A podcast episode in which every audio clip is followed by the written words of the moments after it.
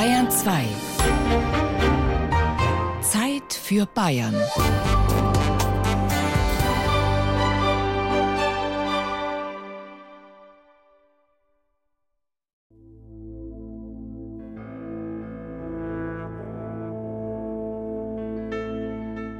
Vermutlich waren die Flöhe schuld. Schuld an der Erstbesteigung der Zugspitze. Denn es waren die Flöhe, die Leutnant Josef Naus in aller Herrgottsfrüh am 27. August 1820 aus der kleinen Hirtenhütte am Rheintalanger hinaustrieben. Hinaus und hinauf. Übers Platt und den Schneeferner auf den Westgrat der Zugspitze. Zusammen mit dem Partenkirchner Bergführer Johann Georg Tauschel, zwei Offizieren und dem Vermessungsgehilfen Meyer. Um 11.45 Uhr war das Ziel erreicht. Der Westgipfel der Zugspitze, 2962 Meter hoch. Der höchste Wetterstein. Nach fünf Minuten wurden wir schon von einem Donnerwetter mit Schauer und Schneegestöber begleitet begrüßt und mussten unter größten Gefahren die Höhe verlassen. Sauwetter, nachzulesen im Tagebuch des Tiroler Leutnants, der vom Königlich Bayerischen Topographischen Büro beauftragt worden war, eine Werdenfelskarte zu erstellen für den Atlas von Bayern. Als Zeichen ihrer Anwesenheit hinterließen die Erstbesteiger am Zugspitzgipfel einen Bergstock mit Tuch. Bergführer Tauschel bekam zwei Gulden und 42 Kreuzer Lohn. Um drei Uhr nachts waren alle wieder zurück in der Hirtenhütte und bei den Flöhen. Der 27. August 1820 gilt seitdem als Datum der offiziellen Erstbesteigung der Zugspitze. Ich glaube, dass das 1820 keinen Menschen interessiert hat die Ehrfurcht vor dem Berg, die Angst vor dem Berg war größer. Ich bin ja immer etwas skeptisch, was diese festen Daten angeht. Das heißt, das ist einfach das erste Mal, dass jemand es für wichtig erachtet hat, zu zeigen, dass er auf der Zugspitze war und das auch öffentlich gemacht hat. Da galt es, möglichst gute Sichtpunkte zu finden, von denen aus man das Land übersehen kann, triangulieren kann, also kartografisch erfassen kann und in diese Bewegung ist auch die Erstbesteigung durch den Josef Naus einzuordnen. Die Zugspitze, Deutschlands höchster Berg, 2962 Meter hoch. Ein Klotz mit Charisma. Ein Gipfel mit Magie und Massentourismus. Münchner Haus und Jubiläumsgrad. Höllental und Rheintal, Gatterl und Schneekar, viele Wege führen auf die Zugspitze aus eigener Kraft oder mit technischer Hilfe. Tiroler Zugspitzbahn, Eibsee Seilschwebebahn, Gipfelseilbahn und Zahnradbahn. Die wurde vor 90 Jahren, am 8. Juli 1930 eröffnet, als eine der spektakulärsten. Schon allein wegen des Höhenunterschieds von knapp 1900 Metern, betont Lokführer Werner Kinzinger. Wir sind jetzt von Greinau weggefahren nach Eibsee und der Anschluss zur Seilbahn ist für denen, die was interessiert oder ein bisschen gemütlicher, mit dem Zug weiter. Ab Greinau hat fahren wir ein in Zahnstange.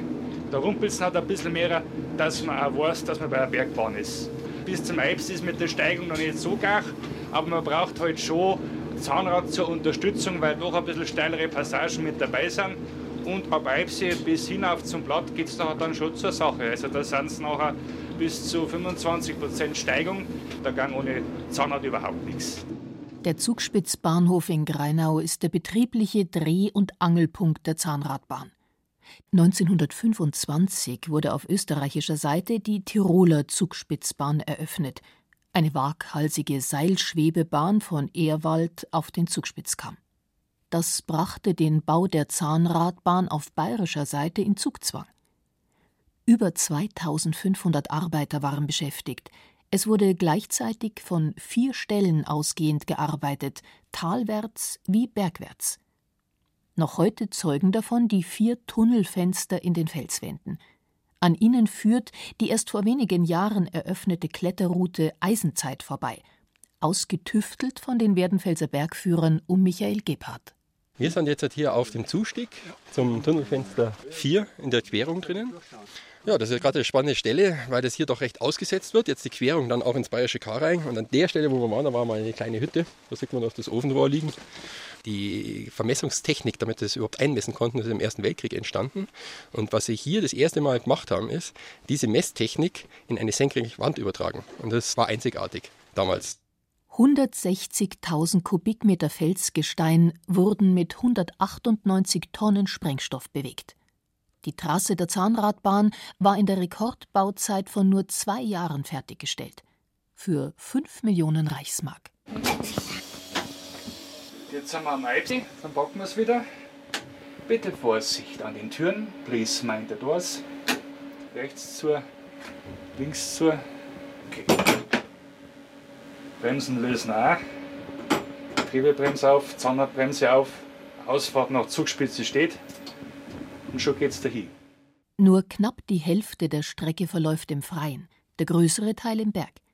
Der lange gerade Abschnitt vor der Station Riffelriss ist auch für Lokführer Werner Kinzinger ein Highlight. Das ist das typische Postkartenmotiv. Und jetzt kommen wir gleich an Station Riffelriss hin. Und vom Riffelriss nach hat man einen wunderschönen Blick nachher zum Eibsee runter. Wenn man jetzt direkt an der Felswand nachher, die wo fast senkrecht emporsteigt. Dann geht's hinein in den Tunnel. Seit Mitte der 90er Jahre führt durch ihn auch eine Wasserleitung vom Eibsee hinauf zum Zugspitzplatt. Wasser in gefrorener Form gibt es, in Zeiten des Klimawandels muss man sagen, noch an der Station Höllental ferner. Der Bahnsteig erinnert daran, dass hier ein bayerisches Pendant zur Station Eismeer der Zahnradbahn durch die Eiger Nordwand aufs Jungfraujoch entstehen sollte. Es war einmal vorgesehen, dass man da so eine Art Aussichtspunkt einen Gang rausmacht, hat man allerdings wieder verworfen. Wir kommen jetzt sehr interessant auf eine Weiche zu, eine der steilsten Weichen Europas, 25 Prozent, und da teilt sich die Strecke. Geradeaus geht es zum ehemaligen Hotel Schneefernerhaus was jetzt eine Forschungsstation ist. Und wir biegen nach links ab in den neuen Tunnel, die Neubaustrecke, den sogenannten Rosi-Stollen zum Zugspitzplatt. Jetzt sind wir da. Verehrte Fahrgäste, wir erreichen jetzt Letscher Bahnhof Zugspitzplatt. Zahnradbahn Endstation, bitte alle aussteigen. Ursprünglich war das Schneefernerhaus damals noch ein Grand Hotel, die Endstation der bayerischen Zugspitzbahn. Davon profitiert noch heute die im ehemaligen Hotel etablierte interdisziplinäre Umweltforschungsstation, schmunzelt der wissenschaftliche Koordinator Professor Michael Bittner. Diese Anlage existiert heute noch. Wir haben zwei Bahnhöfe im Schneefernhaus. Eines ist der, wir nennen das den VIP-Bahnhof. Wenn wichtige Persönlichkeiten das Schneefernhaus besuchen, dann können die in den schönen Bahnhof fahren. Der ist dann auch strichen und alles wunderbar. Und wir haben einen zweiten Bahnhof, den zeigen wir nicht so gerne her. Das ist unser Güterbahnhof. Ja, da können wir dann also die großen Lasten ausladen. Einige der originalen Sitzbänke der Zahnradbahn von Anno dazumal befinden sich im Museum Werdenfels in Partenkirchen. Museumsleiter Josef Kümmerle weiß, was es mit der Neigung und Steigung auf sich hat. Man sitzt in den Zug rein, man weiß, das ist eine Zahnradbahn, es wird schon irgendwo ein Zahnradl sein, die das Ganze antreibt. Und mit den 25% Steigung, wenn man im Zug drin sitzt, merkt man schon, je nachdem, auf welcher Seite man sitzt.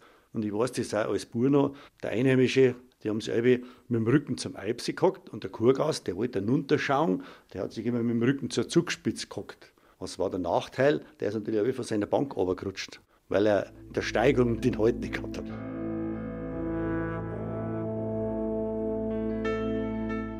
Wer im Museum Werdenfels den Zugspitzraum begeht, ist gleich am Anfang mit einem großen Ölgemälde und mit einer ungewohnten Gipfelperspektive konfrontiert. Gemalt von Michael Sachs, er war der Gründer der Schnittschule in Garmisch-Partenkirchen. Es ist der einzige Blick auf die Zugspitze mit völlig unverbauten Gipfel. Und ich glaube, von 100 finden das 98 nicht, wo der Berg eigentlich ist. Der Weg durch den Zugspitzraum ist so eng und labyrinthisch wie der Aufstieg durch die Partnach- oder Höllentalklamm. Es geht vorbei an Werdenfelser Bergführer, Legenden und Informationen zum historischen Bergbau sowie zu den Hütten im Wetterstein. Ziel ist das originale Zugspitzkreuz von 1851. Wir hatten das bezahlt, wir hatten das umgesetzt, dass das Kreuz auf Zugspitz gekommen ist. Und möchte man meinen, das war ein Einheimischer. Nein, das war der Pfarrer vom Hohen Peißenberg, der war ja auch der Wetterwart drum. Und der hat festgestellt, dass auf sehr vielen Gipfeln schon ein Kreuz steht, nur auf Deutschland höchsten Berg steht kein Gipfelkreuz. Und er hat es dann arrangiert, hat Leute gesammelt, die ja Geld gespendet haben, hat es dann auch bauen lassen, hat es nach Partenkirchen transportieren lassen, im Fuhrweg, und dann hat man es auf die Zugspitze durchs Rheintal in Auftrag. Bis 1993 stand das 4,70 Meter hohe, vergoldete Gipfelkreuz aus Eisen auf der Zugspitze. Arg ramponiert durch zahllose Blitzschläge, Einschüsse amerikanischer Soldaten und rudimentäre Ritzzeichnungen von Touristen aus aller Welt. Es wurde ersetzt und das Original fand eine neue Heimat im Museum Werdenfels.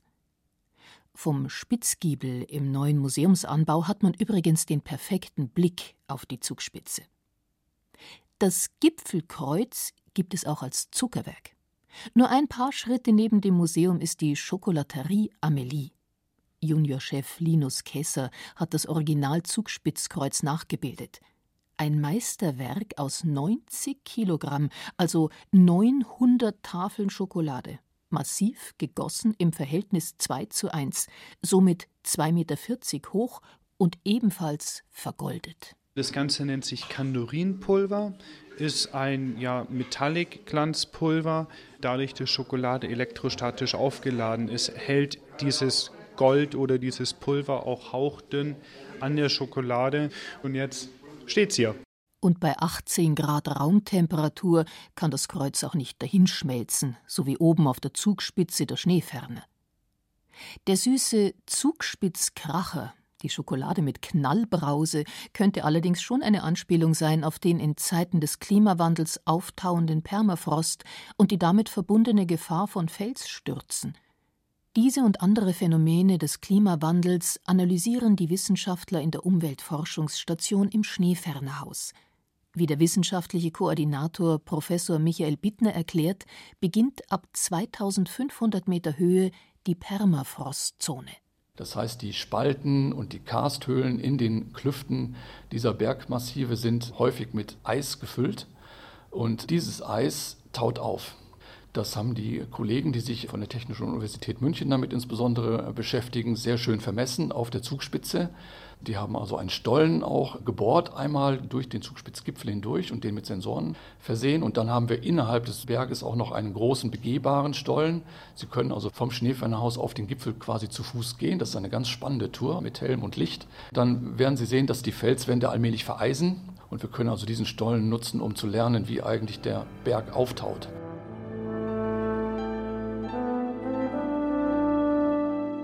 1931 wurde das Schneefernerhaus als alpines Grand Hotel in touristisch bevorzugter Südlage rund 300 Meter unterhalb des Zugspitzgipfels eröffnet. Doch im Zuge der modernen Tourismusindustrie direkt auf dem Zugspitzgipfel geriet es immer mehr ins Hintertreffen. 1990 wurde der Hotelbetrieb geschlossen, 1992 auch die Gastronomie. Dann griff der Freistaat Bayern zu und etablierte 1999 im Schneefernerhaus eine interdisziplinäre Umweltforschungsstation mit zwölf verschiedenen Forschungseinrichtungen und Behörden. Von den gut 100 Beschäftigten sind aber nur die wenigsten permanent vor Ort, weil die meisten Messgeräte vom Tal aus ferngesteuert werden. Michael Bittner ist Professor für Atmosphärenfernerkundung an der Universität Augsburg. Klimawandel und Atmosphärenforschung hängen eng zusammen. Wir haben also im Alpenraum ungefähr 0,2 Grad Erwärmung pro Dekade. Wenn Sie jetzt weiter raufgehen, zum Beispiel in der Atmosphäre an den Rand des Weltraums in etwa 100 Kilometern, den Bereich können Sie mit Instrumenten anschauen, die auf der Zugspitze stehen. Das nennen wir Fernerkundung. Und wir können also von der Zugspitze aus mit besonders leistungsfähigen Instrumenten die Temperatur in 100 Kilometern messen. Das tun wir jetzt schon seit vielen Jahren. Und was wir sehen, ist, dass der Temperatureffekt durch den Klimawandel dort um eine Größenordnung stärker ist als hier an der Erdoberfläche. Die im Schneefernerhaus eingesetzte hochsensible Technologie führt zuweilen auch zu unbeabsichtigten Nebenprodukten. Ganz aktuell zum Beispiel zu einem Tsunami-Frühwarnsystem für Chile. Das heißt, Sie können also mit den Systemen, die im Schneefernerhaus entwickelt worden sind, um dem Klimawandel auf die Spur zu kommen, heute einsetzen, um zu schauen, ob ein Beben einen Tsunami erzeugt hat oder nicht. Und deswegen haben wir hier also jetzt einen Export von Technologie aus Bayern nach Chile, um dort eingesetzt zu werden in einem Tsunami-Frühwarnsystem der nächsten Generation. Ob aber die nächste Generation der Menschen noch den Schneeferner auf der Zugspitze sehen wird? Michael Bittner bezweifelt das. Wenn Sie Plakate anschauen vom Schneefernhaus aus den 30er Jahren, dann sehen Sie das Schneefernhaus im Hintergrund und im Vordergrund sehen Sie glückliche Skifahrer und die befinden sich alle auf einer großen Schneefläche und diese Schneefläche schließt quasi mit dem Eingang zum Schneefernhaus ab. Wenn Sie heute dahin gehen, da müssen Sie aufpassen, dass Sie nicht jetzt hier 30 Meter in die Grube hineinfallen, denn was Sie dort heute vorfinden, ist ein großer Krater, ein großes Loch.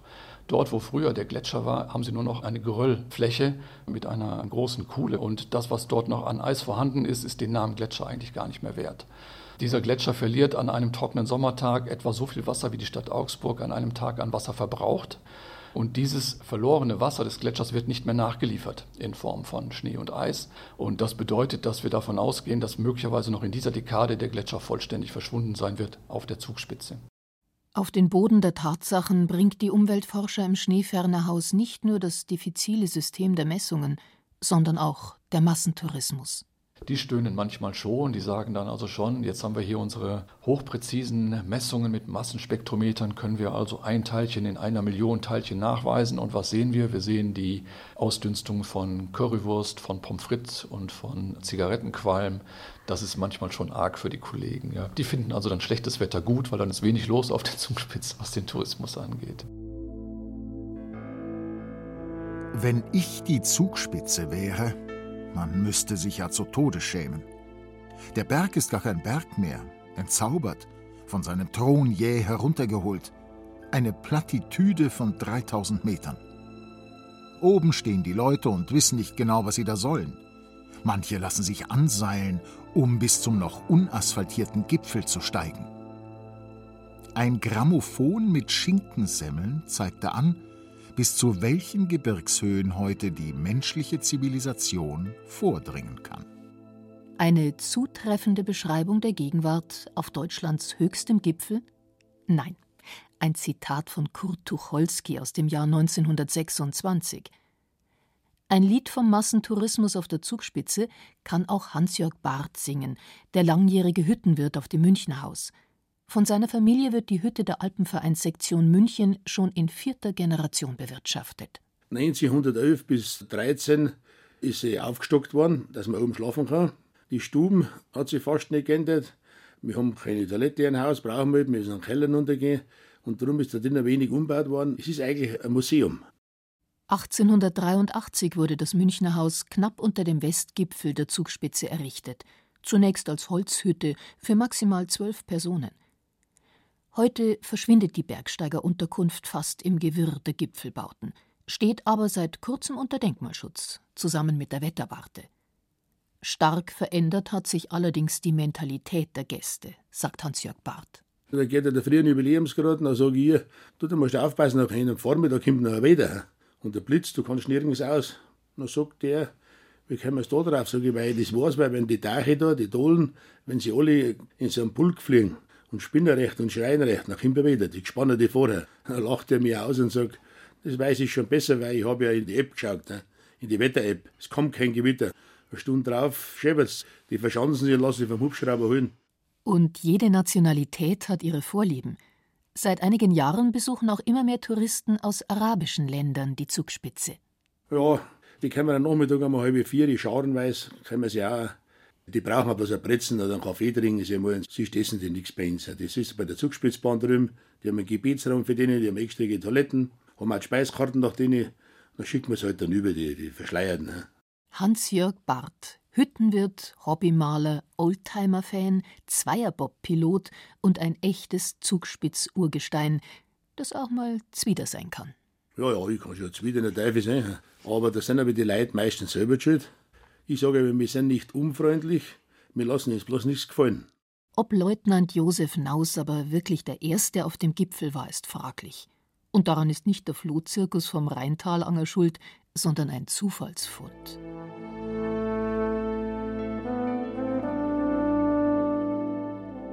September 2006 im Zuge einer Neuinventarisierung kommt im Archiv des Alpinen Museums in München eine vermeintlich altbekannte Karte wieder ans Tageslicht und wird genauer unter die Lupe genommen. Ein Überraschungsmoment, auch für Museumsleiterin Friederike Kaiser.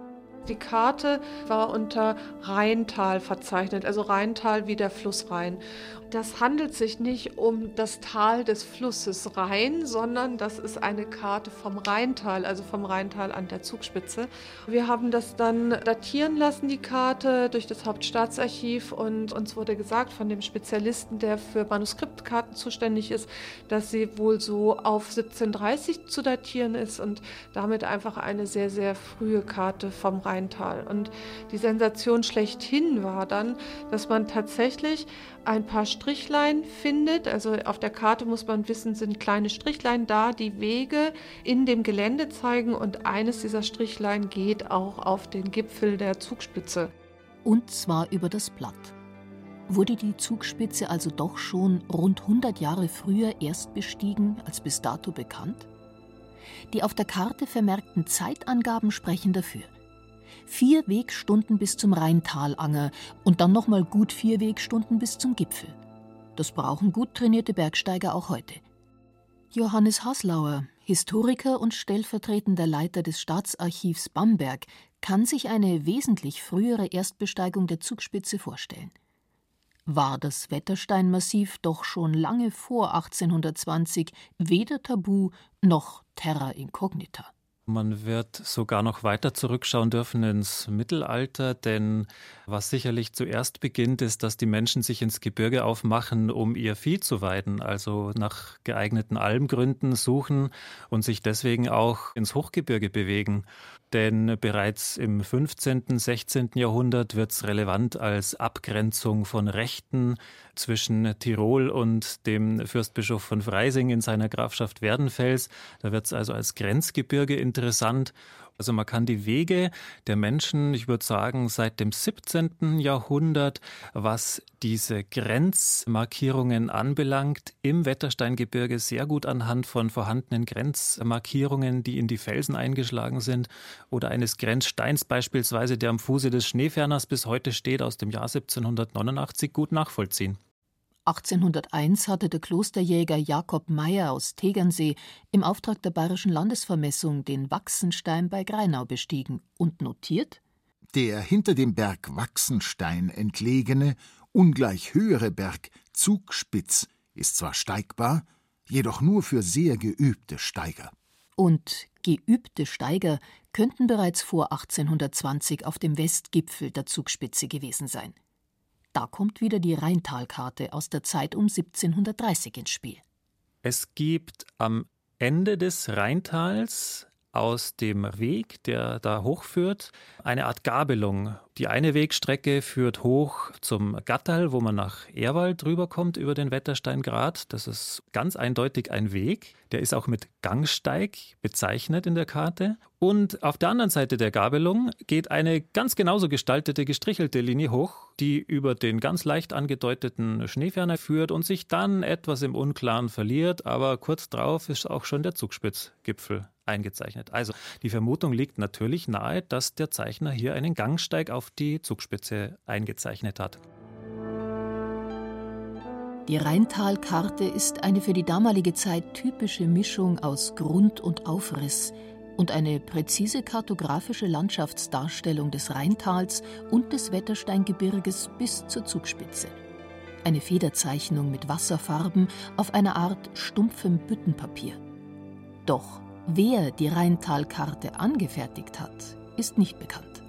Karten zu zeichnen war natürlich damals eine große Kunst. Leider ist es bislang der Forschung nicht gelungen, diese Karte in einen Zusammenhang einzuordnen. So bleibt nicht nur Ludwig II., der Märchenkönig, ein ewig Rätsel, sondern auch die Erstbesteigung des höchsten bayerischen Berges.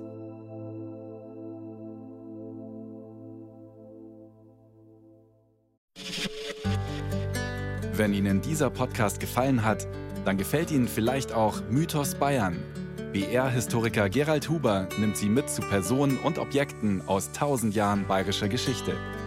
Alle Folgen von Mythos Bayern gibt es unter bayern2.de slash podcast und überall, wo es Podcasts gibt.